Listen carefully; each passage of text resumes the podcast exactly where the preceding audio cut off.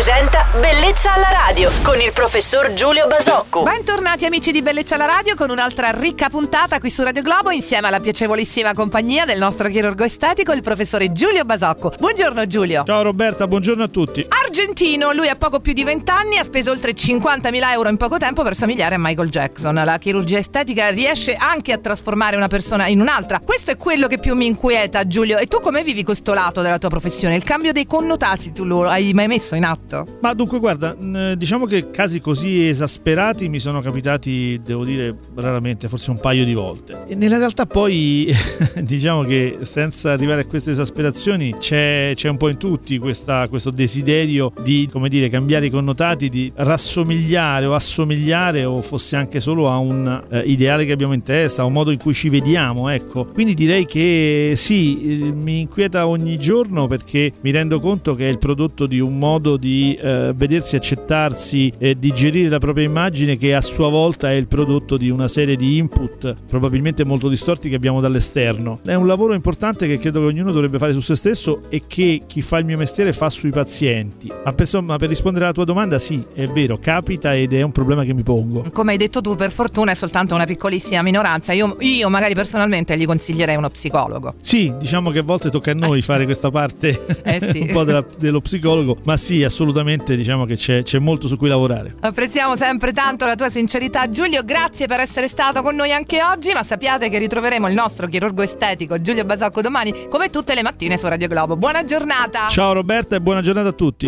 Bellezza alla radio.